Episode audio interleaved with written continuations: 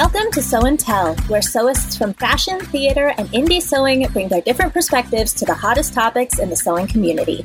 I'm Kate Zeinart. I'm Meg Healy. And I'm Amanda Carestio.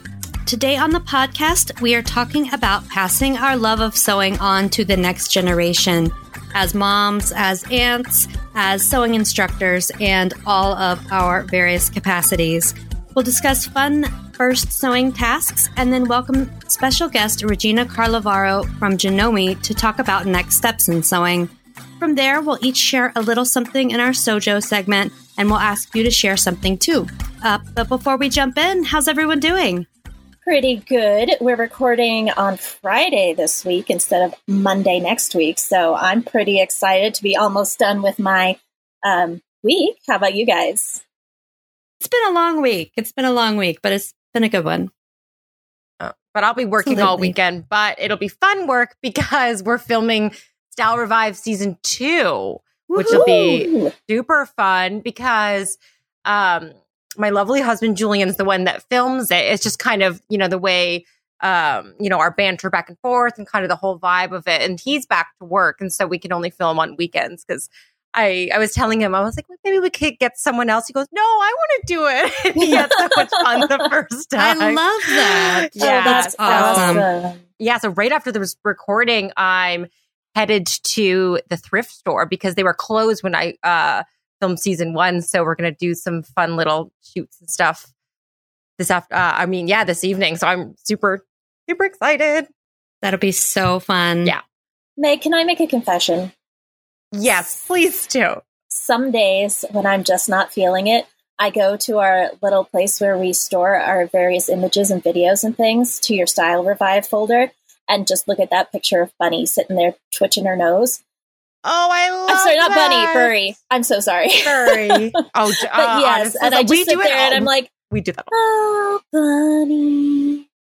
And well, in um season two, we have Bubbly now. So we have two bunnies in season Twice two. the bunny I fun. Know, it's so bunny. exciting. yeah. So I know I I often rewatch that video all the time because their wiggly little nose. I can see her right now sitting on the couch looking at me, wiggling, wiggling her little nose. So she knows yeah. you're talking about her. She does. She does. Yeah. Well, let's go I, ahead and jump in then. Um, you guys. And Kate, I believe you had something you wanted to discuss first before we hop into the full episode. Yep. So, before we get started with our main segment, I want to address a piece of feedback we received about the last episode. A listener wrote to us and said, Really disappointed to hear one of you sewists say in your most recent podcast that you had to have a certain body type to pull off that look. That is body shaming. It is rude. And I'm saddened to hear that anyone in a sewing podcast would think and share that view. So I was the one who said that, and I do want to apologize. It was completely inappropriate. We were talking about the slinky trend, and I was coming from a place where I personally, with my body shape, would feel both extremely physically uncomfortable and extremely unattractive wearing that style. But I should not have projected those feelings about my own body onto other people. If you like the style and it makes you feel good to wear it, you should wear it and wear it with pride. We all struggle with our bo- own body issues, I think, and as much as I try to be body positive, I do fail sometimes. But that's not an excuse. So, again, I apologize for what I said, and I hope that you'll forgive me and be patient with me as I learn to do better. Thanks for sharing that, Kate. I think that, you know, those kinds of things um, they just run deep. Those mm-hmm. those kind of lessons and things and and ways that we think about our bodies. Those those lessons start early and they oh, like yeah. I said they run deep and I've definitely um, in our conversations on the podcast had things slip out that I was surprised by and um, and mm-hmm. I think it mm-hmm. was also um, a moment when we were talking about a trend and assessing it and so um, I just want to say thank you for sharing that. I think we all um, have work to do on that on that yeah. front. So, mm-hmm. mm-hmm. and it's always good to you know acknowledge and you know what, yeah, look back on you know your and be like, yeah, apologize and you know, yeah, mm-hmm. just move forward and yeah, thank you so much, Kate, for sharing. That was, I know for yeah, definitely me. I've yeah, definitely said you know, things about my body and stuff. And it's, yeah, it's tricky subject and it's, it's hard. For sure.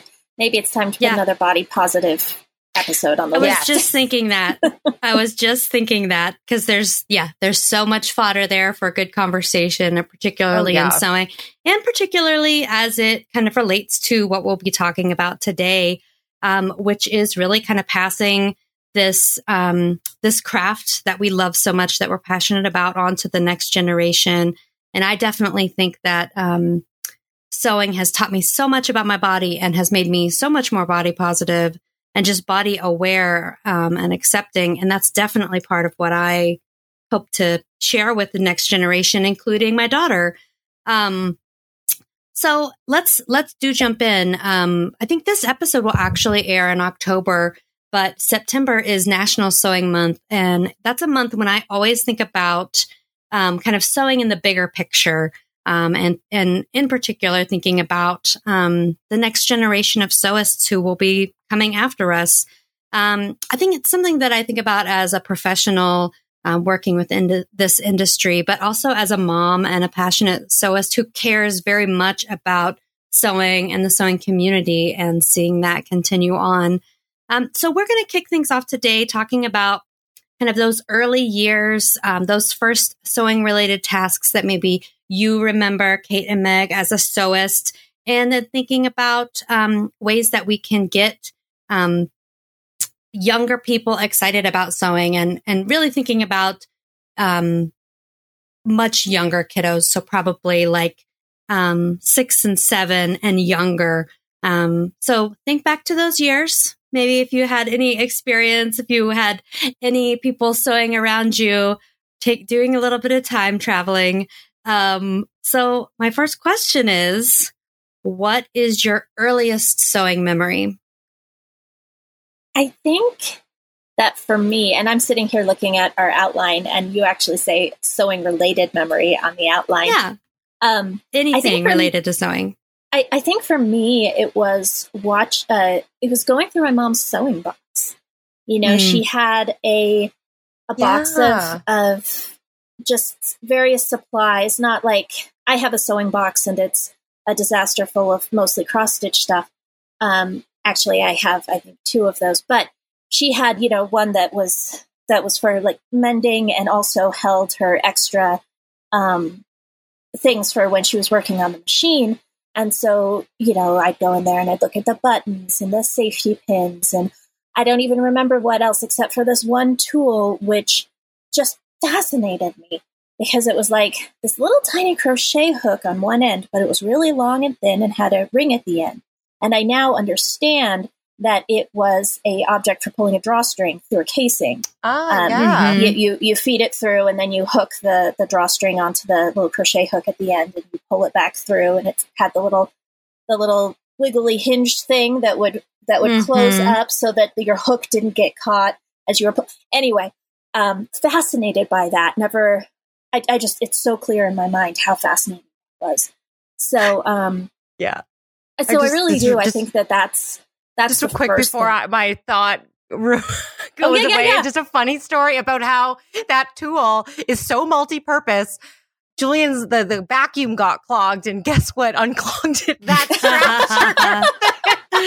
that is awesome. So if anyone has a clogged like vacuum, that was the it like hooked around like the linted like uh-huh. felted together and it pulled. So I just wanted to say that before I forgot, as that's just so funny. I totally forgot about that until you mentioned that, but that's so so handy. Well, and I don't, I don't have one of those tools, and I feel like I need to figure out where I can get one because I, I you oh. know, I oh. did. I used to sit there and look at it, and I was so fascinated, and yeah. um, and and I don't I don't have one. And I find that ridiculous because why am I not using that instead of a safety pin to pull my elastic through things? So, mm-hmm. anyway, that's going on my Christmas list. Oh, totally. Mm-hmm.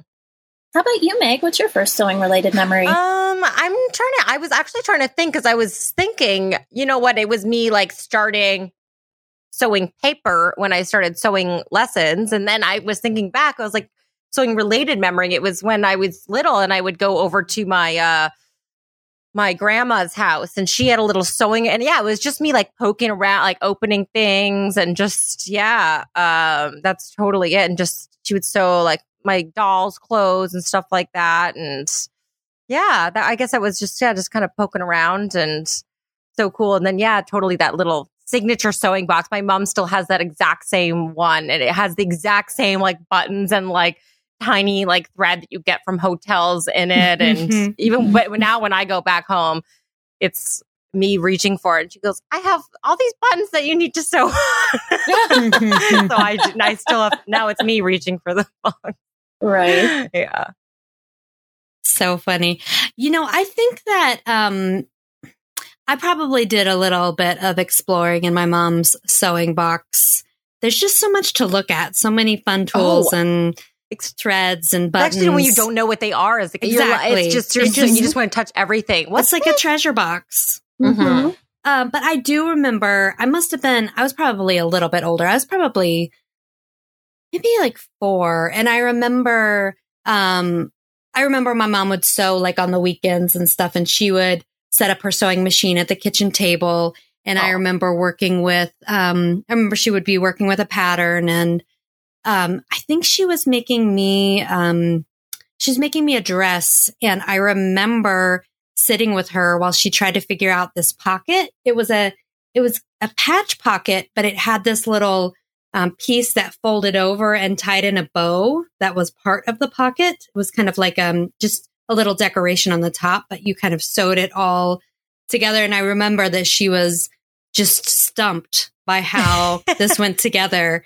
And I remember just sitting there with her, like watching her try to figure it out and then eventually, you know, figure out how it was supposed to be sewn on. Um, but and I, and I think from there, you know, probably a little bit later, like I, I feel like I was around sewing a bunch when I was in that age range, like that four to six age range, and then came back to it um, my mom was no longer sewing, but I came back to it when I was probably like 14 or 15. Mm-hmm. And I remember making some really fun little purses. And um, I know I've told this story before, but I definitely spent a lot of time making outfits for my troll dolls. Um, oh, yeah. oh, I remember. Yeah. yeah. I love that. So fun. can, can I tell you a story of my first um, sewing project that I can remember? Yeah. I uh, I remember trying to sew a, a little pillow, like a little doll pillow, and it was it was round because I wasn't like I don't know I wasn't worrying about about square pillows, and I can just remember looking at it, and I was doing hand running stitches that must have been three quarters of an inch long. They were huge, and I didn't understand about the whole uh, right sides together and turn thing. So it was mm-hmm. just it was just all the way around with some stuffing in the middle, and I'm pretty sure I didn't ever figure out how to do a knot.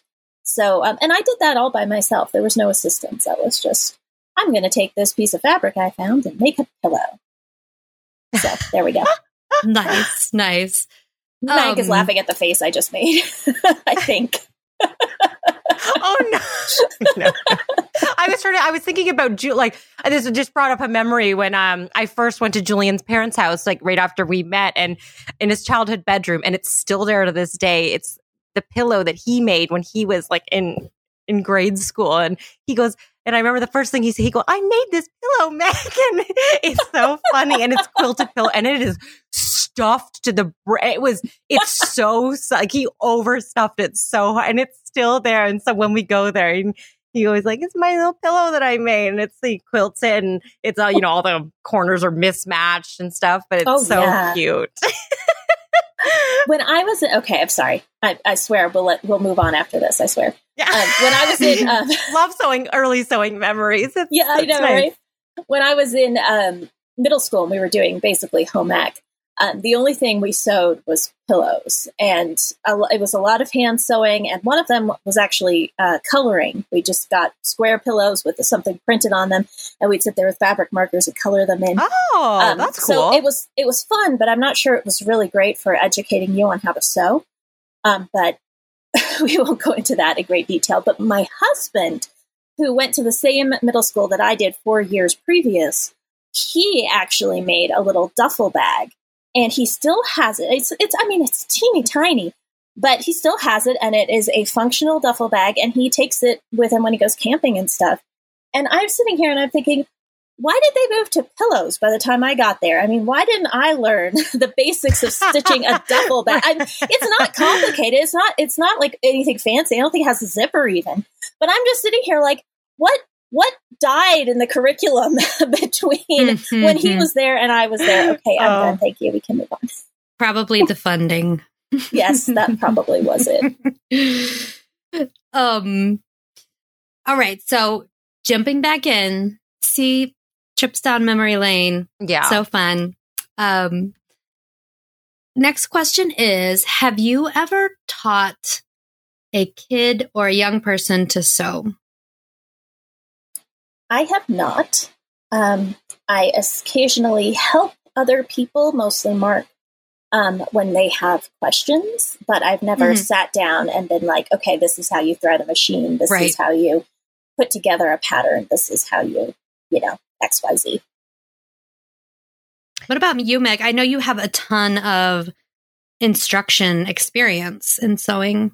Yeah, I've never dealt with um, teaching any children to sew. It's all adult, like my friends and Julian, and um, even when I had like my uh, would do some teaching at you know sewing events, and it's yeah, it's all adults. Yeah. Mm-hmm. But mm-hmm. I always find some of my friends and Julian are just like teaching kids. oh, it's so funny.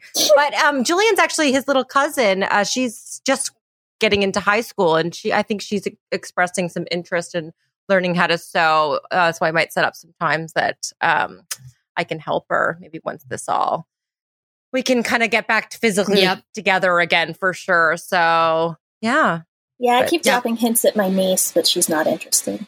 No. I tried that too. My niece was here over the summer, um, and she's 21, and uh, it was it was tough. I think it's uh, and yeah. and I have um, I have failed largely teaching my daughter to sew um, because it's just it's really hard. It's really a different yeah. way of thinking about sewing. I have shared on the podcast before that I purchased a little machine for my daughter. I think it was her fourth, her Christmas when she was four years old. I mean, it was really way too young, but I was really excited. excited. I had big, big plans of us, you know, me teaching her and us sewing together and it being beautiful and amazing. And every time we've tried since it has, it's not ended in tears, but um, it's devolved pretty quickly. Mm-hmm. Um, so that's definitely on my list. Um, but I wondered, and I know all of us kind of have some sewing instruction experience, and I wondered, um, what when you have kind of helped someone to, to sew or taught someone or you know what whatever level they're at, what are your words of wisdom that you have picked up along the way? Huh. I, I think for me, go ahead, Kate. no. I was just going to say, I think my general, what I wish somebody had told me when I was first learning to sew, and so what I would be sure to tell anybody else, and I know I've told you guys this, um, you've all heard this before, but it doesn't have to be perfect.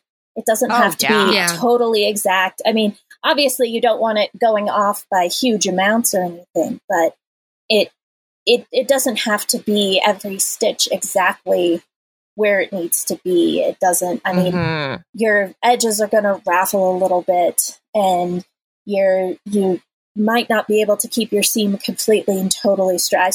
I, I still never sew my seams completely and totally straight.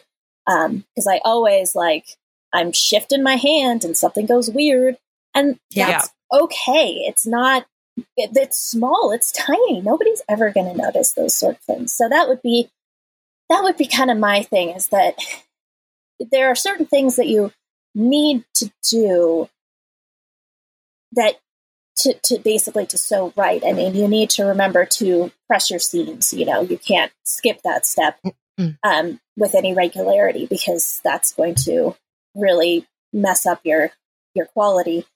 Um, and you know, you've got to make sure that there's thread in your bobbin, certain little things like that. But yeah, things don't have to be things don't have to be so perfect that that a little mistake here and there isn't, you know, okay. And even if it is, even if you have to rip out a seam, that's okay. Everybody has to rip out seams sometimes. Yeah, that's part of the process. One of the things, I'm sorry, I'm going to go off on a mini tangent again. One of the things that really strikes me every, almost every time I edit one of our Meet the Maker features, one of our questions in that feature is, What is your most important tool? And at least half the people say it's a seam ripper. And these are mm-hmm. these are professionals who have been doing this for years.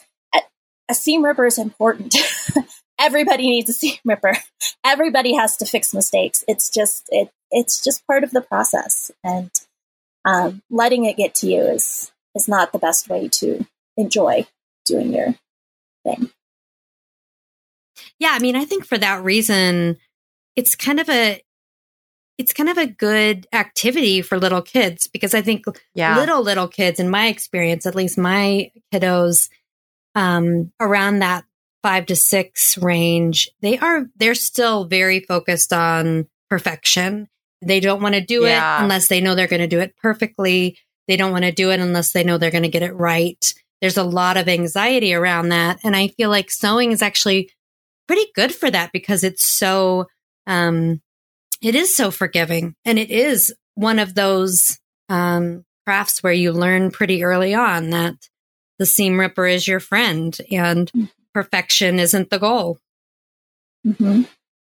And that even when you make a huge mistake, you just go with Meg's motto and make it work.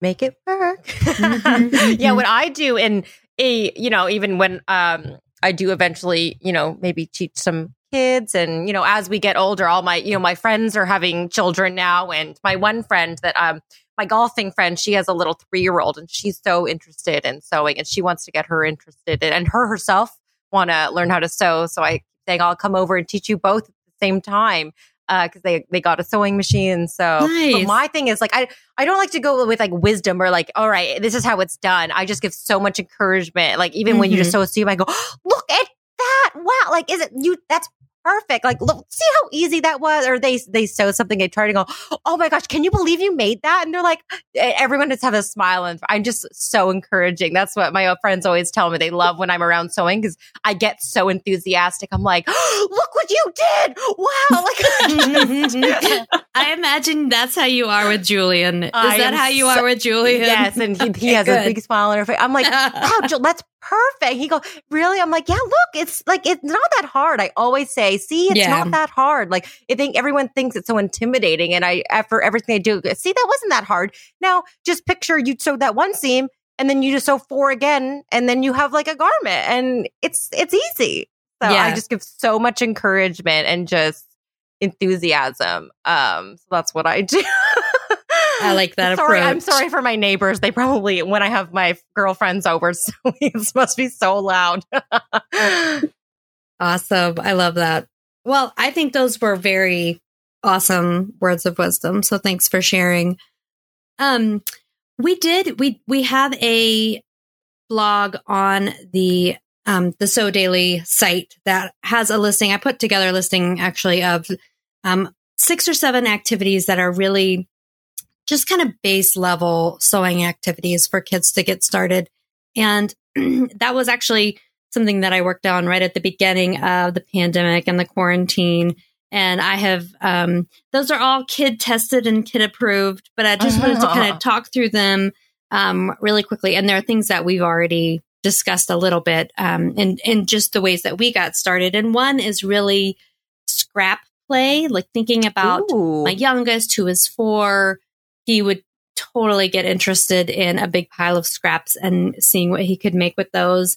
I think for a little older kid, thinking about um, fun doll clothes, or in our case, at our house, we make dinosaur clothes for Christmas and create little outfits for them. And um, both my my sons and my daughter all get into that, and I think that's I think that's actually, you learn a lot when you are making something, even for a doll, about the how things have to work three dimension, the three dimensional yeah. nature of things, how things have to kind of mm-hmm. go around a body, even if it's a dinosaur. Um, mm-hmm. I think, you know, even though those are, you know, experimental and fun, um, I think that you actually do learn a lot as a kid just getting started. One other I mean, thing, like, uh, I was. It's it's like real basic draping, honestly. Yeah, absolutely. Even on the those early years working with my troll doll, I was mm-hmm. I was draping gowns for her. Mm-hmm. Um, one other quick task too to think about getting comfortable with needle and thread um, is beading. So using needle and thread to bead, um, to string beads, I think is a really good skill for that, you know, early eye hand coordination, which mm-hmm. translates really quickly into buttons. My daughter loves buttons. I think she gets it from me. She loves yes. when whatever she got. Yeah, exactly. digging digging through vintage buttons with her mom. Um, love sewing buttons on. I think that's a really fun, and that's also, I think, beading and using buttons, um, sewing on buttons is a very quick kind of instant gratification thing. Whereas, you know, other tasks take a little bit of time for it to look like anything. A button looks like a button sewn on a piece of fabric really quickly. And I think for kids mm-hmm. who have shorter attention spans and, and need that kind of instant mm-hmm. aha moment, um, buttons are a really good place to start. One thing that my daughter got really into um, from this list was just simple hand embroidery. So just hooping some fabric. We um, wrote her name in a little FriXion pen and she traced the letters of her name and asked to do that over and over and over again. Aww. She was really into it. And I think that was, um, you know, that's again, it's hand sewing, but um, I think there's just kind of getting used to controlling the direction of the needle and the length of the stitches mm-hmm. and all of that. Going around a curve um, is a really good early step. Um, and when we well, eventually I'm, go ahead. Oh, sorry. I was going to say if you, if you, even if you're planning on doing mostly machine sewing, it's always good to have that needle and thread hand eye coordination because you're oh, always oh, yeah. going to need you need to tack yeah. down a facing you need to maybe you want to hand stitch your hem maybe you want maybe you have buttons you need to sew on it's i mean it's always good to practice with that sort of thing is there any like safety precautions like when teaching kids like with like the sharp needle and like sewing through fingers and stuff like i'm just like scissors and stuff i'm not a, like i uh, not around enough kids to know like what they should and shouldn't like have to play with and the ages and stuff. Is that ever like a consideration? I'm just. I think so. I mean, I think it really yeah? depends on the kid, especially oh, with okay. scissors. I feel like different kids um, get used to scissors at different rates. And oh, okay. um, so I think it really depends on the kid. And, you know, I was thinking about needles, and I do think that's a really good um, that's a good. I poke point. myself all the time. I know. Well, I mean, just it's a good lesson before you move to the machine to oh, respect oh, the sure. needle. You respect, know, right? yeah, because it's sharp and it can it can cause damage. damage. Yeah. So yeah. I feel like little hands that's a good lesson easier. to learn. Little hands are a lot easier yeah. to get under a sewing machine needle than big hands. right. It's a little foot. It's yeah. true. It's true. Mm-hmm. And um, when we eventually dust off my daughter's super cute oh. purple sewing machine. Um, we are, I think we're going to do some really easy machine piecing yeah. because I feel like that's a really good way. you know, that's a big jump, but when you're machine piecing, you're, you're largely talking about straight lines and you can really learn about seam allowance and yes um, before you jump into an actual project and feel like you can do strips and strips and strips pretty easily. And then, you know, turn that into something or not, just have it be really good practice for your first time on the machine. Mm-hmm. Any other kind of first tasks you would add to that list? I mean, obviously, I'm a fan of pillows. Uh, yeah, clearly, pillows, and and I do think that that pillows are. I mean, they're they're not the most interesting thing. You don't want to make like 17 of them, but for a first project, I think they're pretty solid because they're just a yeah. few seams. Turn it inside out, stuff it, and it's like, hey, look, you just made a pillow. And um, I think that's pretty. It's it's quick and it's gratifying. Um, mm-hmm. Um, so that's and kind even of like masks. Like it's like kind of yeah. Mm-hmm. Yeah, because if maybe it would encourage them to, you know, uh, um, wear them more. You know, they have to wear them going to school now. I think even in uh, Canada, so maybe they would get more excited about making their own mask to wear it. Mm-hmm. Uh, just like a like, obviously you can like double check to make sure it is like you know sec- there's not any holes that would or you know right, right, right. Uh, with any safety precautions, but yeah, or even just how oh, like just paper. You don't have the frustration of the needle, like just stitching lines down like a gridded piece of paper just to get the mm-hmm. feel uh, mm-hmm. and then mm-hmm. nothing's threaded. So that's how that's the very I didn't sew when I first sat down in a sewing machine. Paper was the first thing that I got just get the needle used to the hole and and then you do one that's like a curve and you learn pivots and then you move on to thread and fabric. Mm-hmm. That's how I personally uh, when I was younger Got it. So the machine wasn't even threaded. No, no, no. It wasn't even threaded. Yeah. It was just That's the needle. Go- and I, I do that smart. with when I, my friends come mm-hmm. over too. I print off, I just, um, uh, I think I have a template that's include I include in the Burda certification course, and it's various lines, and and then you do te- different stitch lengths, and so uh, that maybe more for advanced, like when you're an adult learning to sew, you can you test out like when it gets larger or smaller, but maybe for it's just you know getting, you know, the feel for it and mm-hmm. not having to worry about you know, bobbin threads and all the right stuff. I don't know. I think well, that might depend a little bit on age, honestly, because yeah, um, I sure. know some kids who might get real sick of stitching holes in paper real fast. yeah, that's true. I mean, yeah.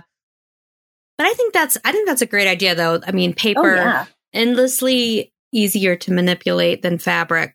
Yeah. Um, especially for those young hands. So that's a great idea, Meg. I'll add that to the list of things to try once we we dust we dust off the machine. Yeah. Um, and I think there's a lot to think about for next steps. Um, we're actually we've got a another list um, of kind of first like if you've got an older kid who does have a little bit of sewing experience, maybe they've made a pillow or a mask um, and they're ready to hop into an actual first project, we have a list of recommendations for that. And I'll include that um, in the show notes page because I am I'm fairly certain my daughter just wants to hop. You know, she wants to skip all the intermediate steps and just hop into fancy evening wear. And um, I'm not really even sure how to approach that because I I know she's she's got big dreams and big aspirations. Um, so it's it's hard for her to take those small incremental steps, but mm-hmm. I think I think important as well. Yeah. Um, and also, speaking of next steps, um, we are going to take a quick break here, and then we are going to hear from our special guest, Janome educator Regina Carlavaro, who's going to share some additional ideas for getting slightly older kids sewing, taking those next steps, carving out time for teaching kids to sew. Lots of good stuff in the next segment.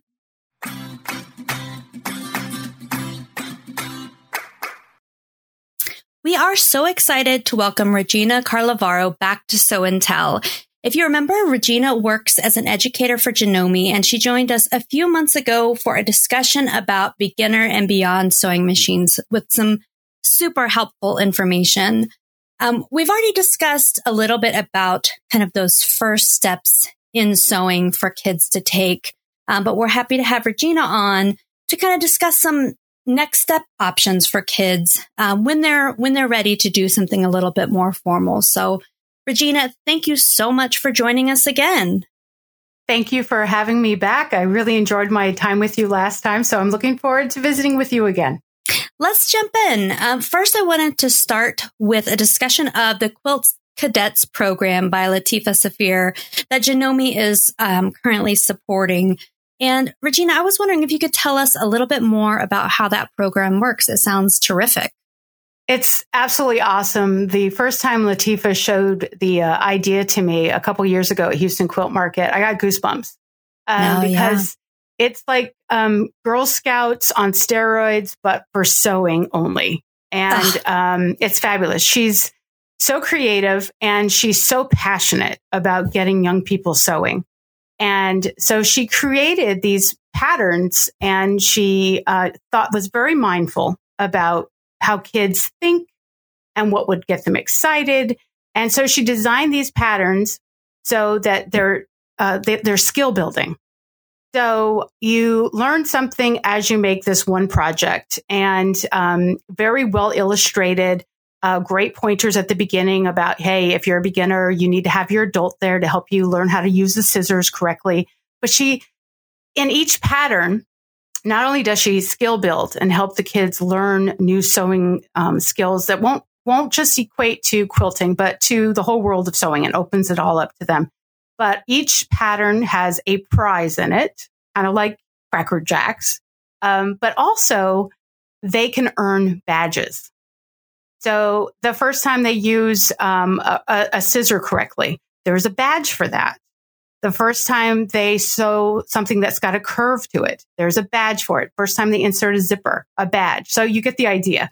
Um, and so kids love that idea of collecting those badges to help show, you know, their journey. Um, I know my, my daughters, when they were in Girl Scouts, they love that. They couldn't wait to earn a new badge. So I, you know, could sew it on their vest.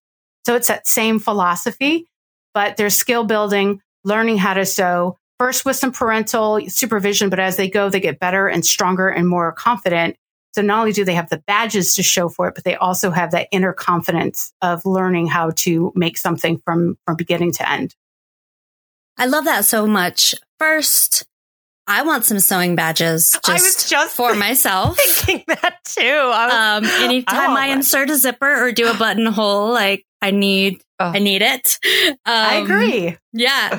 and second, I just wanted to say the projects are so cute. Um, there are some really adorable brekkie bags. There's like yes. toast or, um, sorry, there's a Pop Tart. There's waffle, um, some really cute themed, um, enchanted travel pillows. The unicorn is absolutely adorable.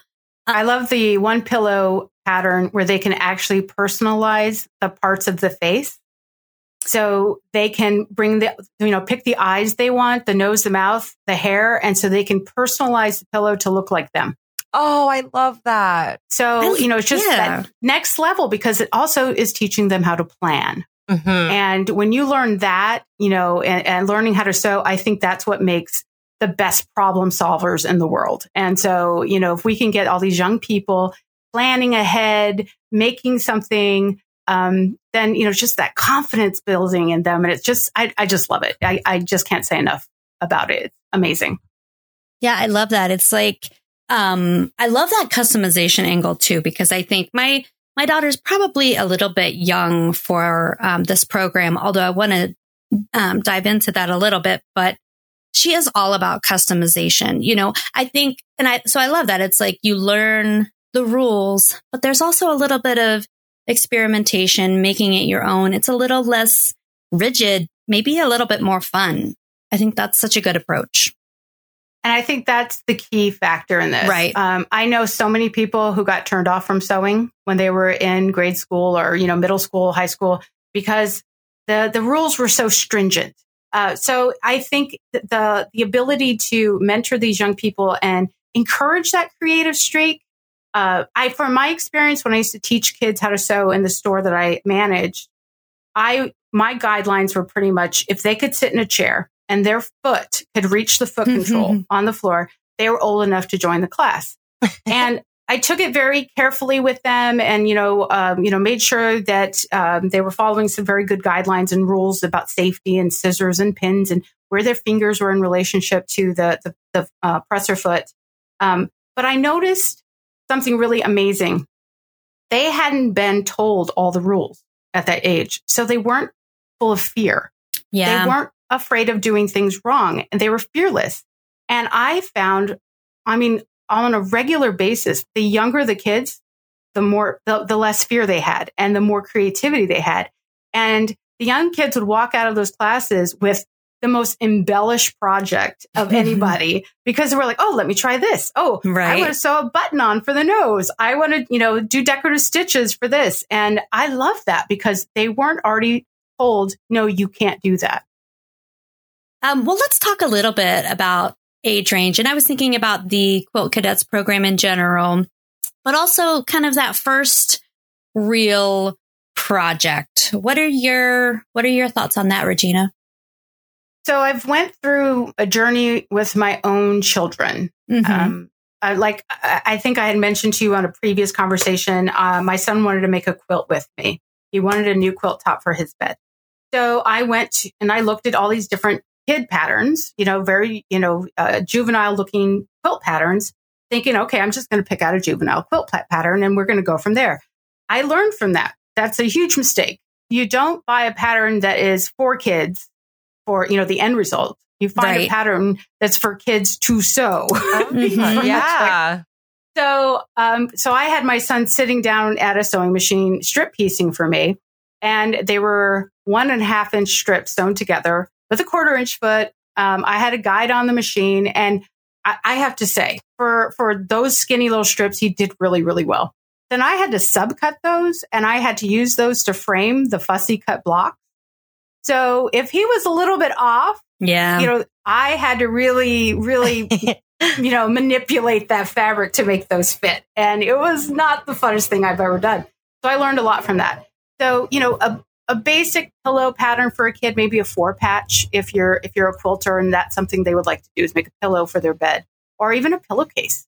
Uh, pillowcases are very rectangular, very straight line, very easy to sew. Uh, we've taught Girl Scouts in our actual office at Janome how to make pillowcases um, down to the age of seven.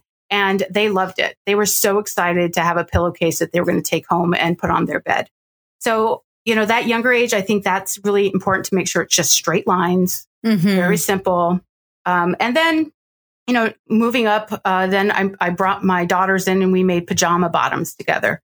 Again, straight lines, hmm. but they learn next level skills about how to insert elastic into a waistband, how to hem, uh, a little bit of fitting, and at the end of the day, they had a garment they could wear. Mm-hmm. And, you know, even though I'm, in my mind, it's something you only wear in the house. Well, today, young people wear pajama bottoms to school a lot. So it ended up being something they wore out of the house. but, you know, they got to their first taste of making a garment for themselves. And I would say that age group was around, I would say 10 to 13 in that span. Mm-hmm. And that worked out really well for them because they start getting interested in fashion and wanting mm-hmm. to, you know, to get into that. Well, cool. Well, let's let's talk about that older age group a little bit. Um, and I think again, like once you've kind of got the sewing basics down, um, I really think it's fun to show kids how sewing can be.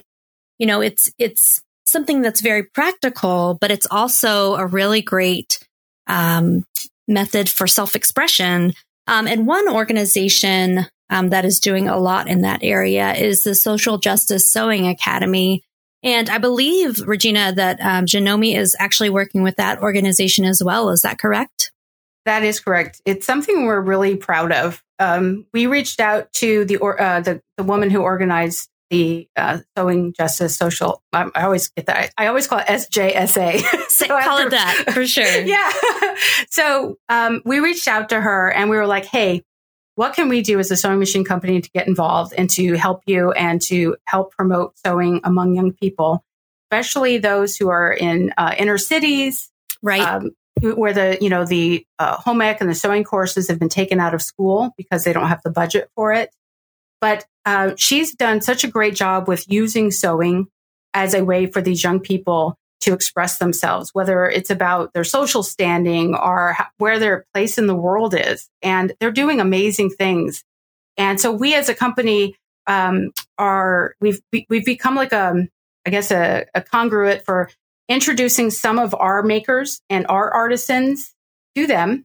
And uh, SJSA created a program where we can connect our artisans, our makers, people in our sewing community to help mentor a class of young people who are looking to use their art, to use their sewing, to turn it into some type of business opportunity. So mm. taking it from just not only just for expression and right. way of art, but also, hey, you can make a living with this. Right. So, yeah. um, so we've already, uh, you know, um, introduced them to Latifah Saafir, who did already uh, teach a class with them. Um, and we have a few more other people that we're uh, connecting them with. And at the end of that program, um, I believe there are 25 students in that class. At the end of that program, each student is receiving from Janome a $1,000 grant to help them in that startup.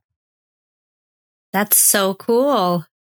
So, like I said, we're very proud of that because yeah, yeah, we really want to help them and help promote um, the sewing of these young people because you know at the end of the day, it's really selfish on our part. You know, we're we're hoping to you know this that um, full cir- full circle, first full cycle in the sewing world. You know, we want young people sewing so that it gives back to our our business in the long run and it keeps the sewing industry alive. And as you were talking, Regina, I was thinking about um, when we had Bianca Springer on the show, when we were talking about um, playing with fabric and fabric manipulation. And I was really surprised to hear that she has her kids help her with that and invites them into the studio and, oh, and yeah. they work on that too. And that was really inspiring for me as well, because I think that's, um, you know, that's a particular side of the craft where, you know, there is no perfection. It's really about experimentation. And I really, that just, that really stuck with me. Um, and, and I think, um, what you were saying, particularly about body image for girls, um, and when that becomes you know, a hard thing. Um, I think about all of the many ways in which sewing has helped me work through some of those issues and learn more about my shape and my body. Um, well, and the other the other thing I think about too is you know because when you're in the sewing room, you can think a lot. yeah, exactly. Oh, yeah. um, you know, I, I often when I'm at quilt shows and people are coming into the booth and they're buying for um, a young person it's usually the grandmother with the granddaughter. It's very mm-hmm. rarely the mom right. with the daughter. And it made me start thinking one show, you know, because they were like, no, my mom doesn't sew. It does, you know. And I started wondering, like, you know, is it possible that because, you know, the, the, the first generation sewed all the time, that the daughter resented the mom from sewing because she was in the room sewing all the time and not spending the time with her and didn't want to have anything to do with it? Or, you know, is it that you know, maybe just the mom sewed really terrible clothing and the daughter didn't like it, but who knows? um, but you know, I wonder about that and thinking, well, you know, if they're if uh, your child's not feeling included in that hobby, then does it turn them off of it? So, yeah. right. I think that the best practice is okay, let's invite them in. Not everybody's going to have the propensity to it or the aptitude for it, but you know what? At least give it a shot and see. And even if at a young age they don't, maybe later on they will because they have that great fond memory of doing something with their mom or their, you know, yeah. or their grandma, you know, it could be any combination, but you know, at least it opens up the door. Absolutely. Well, thank you so much, Regina. I feel like we could talk for about four more oh, hours. And totally. um but I feel like that was that was a really lovely conversation thinking about giving kids some really solid ideas for next steps and working with them and carving time out um, to to spend sharing our love of sewing. It's really, really, really inspiring. Well, thank you for inviting me here. Um, when this COVID thing is over, we definitely have to get together at some point, have a drink together. I would love that. Oh, it's yeah. on the list. Absolutely. The list. All right. thank you, Regina. Thank you.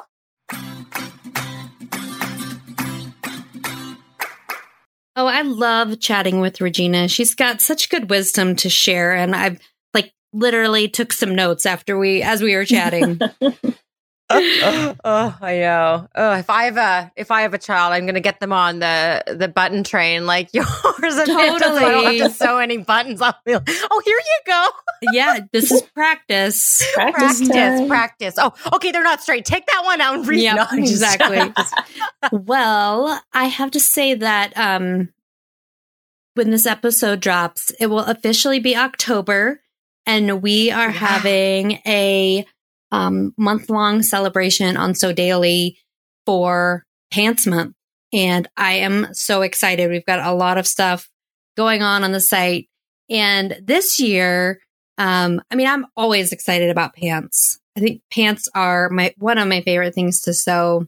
Uh huh.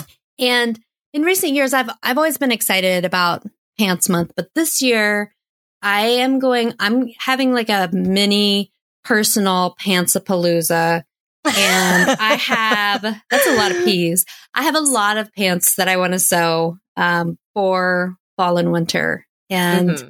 so I'm gonna spend. I'll I'll check in. I'll share my progress I'll let you guys know how I get on with things. But I think I've got like probably about five pairs that I want to sew. Wow. Many of them are elastic waist pants. They're Oh, yeah. not, but um, they're not full, you know, fitted, fly front, all of that. Um, but I just, I have some that I need to replace in my wardrobe and some holes that I want to fill going into fall and winter. So, Pantsapalooza, Pants Fest, Pantstober. Nice. Should be fun. I went for a walk the other day and I was wearing a pair of jeans with like a button up fly. When I got, I could not peel those off fast enough and get back in my Ninni culottes. I know. I, I, oh, it was pretty. I feel ya. How about you, Kate? What's your sojo? All right. Well, in my last in our last episode, I mentioned that I have to sew a wrap dress for an upcoming issue of Ooh, Sew News, and uh, we all we're all working on that now, apparently. But um, I had kind of an epic week and a half um, because whenever I found some time to start taping together the pattern, my cat would come and lay on it. And then Aw. once I had um, everything cut out finally, and I was trying to cut the pattern pieces out, my cat would come and lay on those. And she really, really loves laying on fabric. She'll roll around on it and bat it with her claw- paws. It's adorable, it is, but it's also very difficult because when you get into the groove and then you have to stop because there's a reason you can't cut anymore, Oh, it can be real yeah. frustrating. And it turns out I hate. I, always knew I wasn't a big fan of cutting things, but I apparently I hate cutting dresses because they're just they're too big. There's the pieces Yeah. are just big and epic, and you have to manipulate them. Plus, this one was, um, this one was a directional print, and so I had so I couldn't like fold, so I had to cut almost everything single layer, and I was very Ugh. frustrated. So oh, I. we are eventually getting to the sojo part, which is yesterday I actually got to start sewing this dress um, after all of this um, piece uh, cutting and uh, Yeah. making the pattern and uh, pre-serging all of this stuff and it's kind of a little bit more complicated than a lot of the things I sew. I tend to things where it's like four seams and you're done, four seams a hem and you're done. And this one, this one's a little bit more complicated. It's kind of kimono style, but it's got like open pieces and um, it's it's really pretty so far. I'm really liking it, but I kind of forgot how much I enjoy doing those little tiny careful steps um, because I don't do them very much anymore. And so it's yeah, I was sitting there and I'm like, I should be annoyed by this, but I'm not annoyed by this. I'm actually really enjoying each of these each of these little short seams and this little delicate gathering right across this little part on the raglan um, seam and and so yeah I, I haven't gotten very far because um, i didn't have that much time to work on it yesterday but i was really enjoying all of those little steps. And it's actually the skirt is going to be lined which is not something i do very often. So i'm kind of looking forward to all of these little the elements of doing something a little bit more complicated than normal so that's kind of what's giving me my sojo today Oh, that's so great. yeah, Yeah, I was looking. I have my wrap dress cut out, and I was looking through the instructions. It's the Elodie um, wrap dress from Closet Core, and the first step is like stay stitching. And I thought to myself, maybe I'll actually do it this time. I did. I did stay stitch. I never stay stitch, but I did this time. That's so funny that you say because I was looking. I was like, you know what? I'm gonna do it. I feel like I feel like stay stitching gets a badge. yeah. Oh, Yes. Get a badge. Totally gets a badge. Yeah, yes. stay stitching Oh. definitely. Understitching and stay stitching. Yep. Unsung heroes. Yeah. well, what about Oh. you, Meg? What's your sojo? Yeah, well, actually, so last week I was talking about my um my Ninni culottes, and I've made two of them, but I kind of switched plans for one of them. I'm actually wearing the uh the black pair right now, and I made another pair out of this kind of like Flintstone print, like linen. I lo- Oh I my got it from God. Match Point, and I think Blackbird also sold it. Um, sold it. Um, but it's so funny that the wrap dress, one of the samples that was sewn for the you know the photography on the Closet Core website, is that same fabric. Oh, really? Cool. Yeah, yeah. And so I have a pair of Ninnis made out of that, and then I realized that my lime green kind of Lysol like twill beautiful fabric, I had just enough to cut a zadie. So I cut a Zadie out of. So I'm going to have a lime green, and I cut the long sleeve one, so it could be a oh. fall. Oh. So I have it cut out, um, and I'm super super excited. I have print. I printed the Zadie maybe about eight months ago, and I, have, I just haven't cut it out yet, and so I have it cut out, so there's no going back, and I'm super excited about it. Awesome. I love a long sleeve Zadie. Yeah, I feel like it's I'm, just like kind of next level mm-hmm. onesie. Yeah, love it. Mm-hmm. Yeah. Ooh. So, what? Can I talk about my my idea? Sure. Yeah. okay, sorry. so last week we were talking about how none of us really liked the the bubble um, trend. Mm-hmm.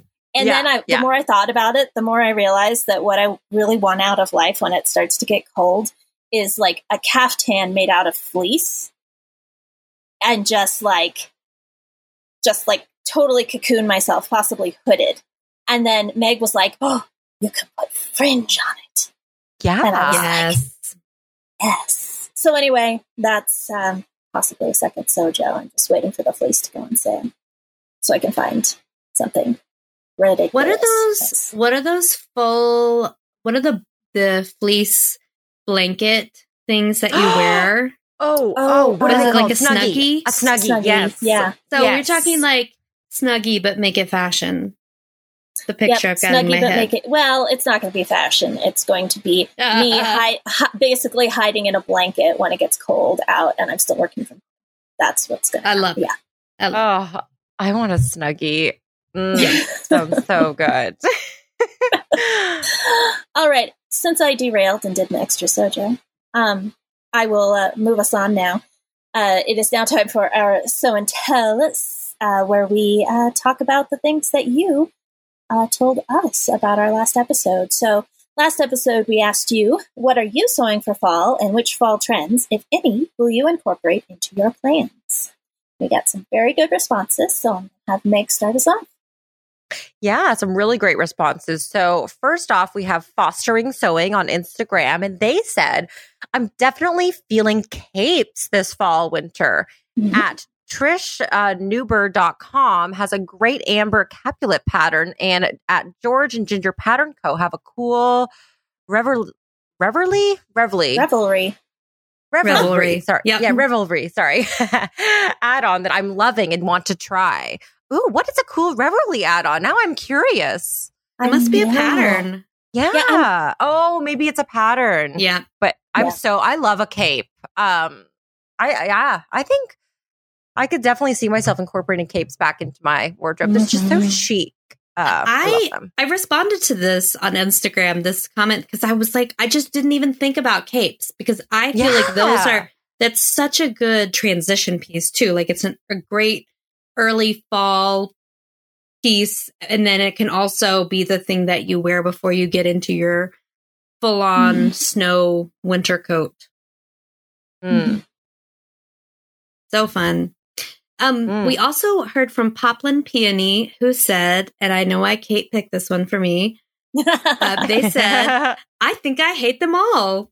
Although I might make a fuzzy coat with some fake fur with leopard print I have in my stash, and I would like to make a quilted jacket, but I'm not sure I will actually get to such involved makes this season. And yes, yes, and yes. I'm I'm mm. feeling mm. that. I'm I am mm-hmm. feeling very non-committal right now. So I mm-hmm. I loved what you said, Kate, about enjoying the kind of more detailed steps and processes. I am just not there. I'm like, give me the easy stuff.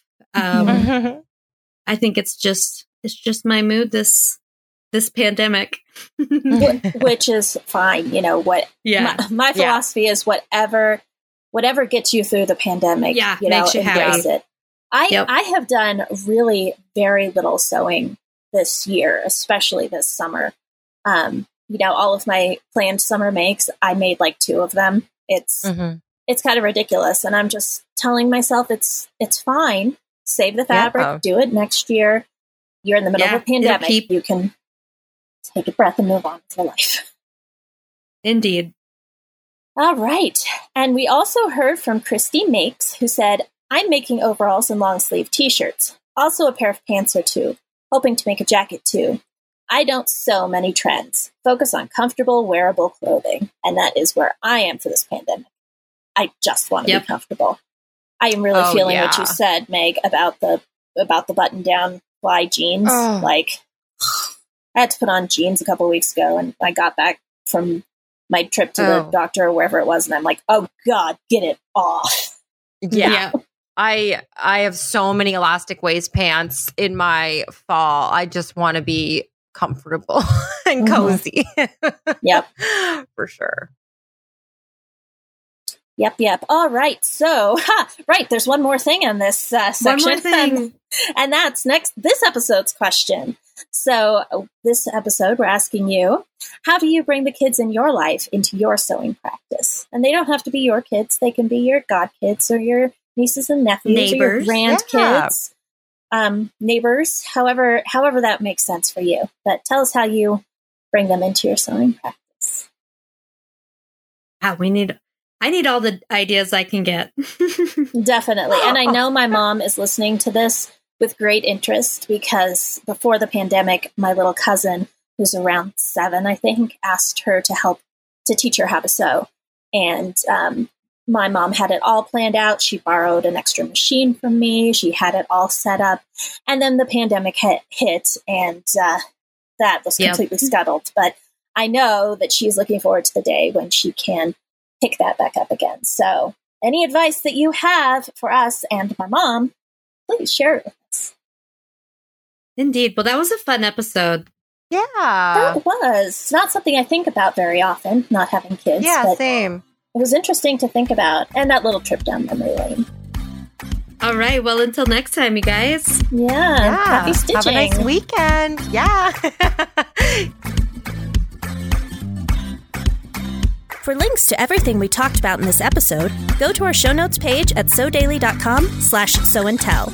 If you want to get in touch with us, you can email us at sewandtellpodcast at goldenpeakmedia.com or visit us on Instagram at sewandtellpod. Answer the Sew and Tell question, tell us your sewjo, or just leave us some feedback. If you enjoyed our show, please subscribe on your podcasting platform of choice. And please leave us a review, ideally a good one, because that helps listeners like you find our podcast. And tell your sewing friends about us too. Thanks for listening and happy stitching.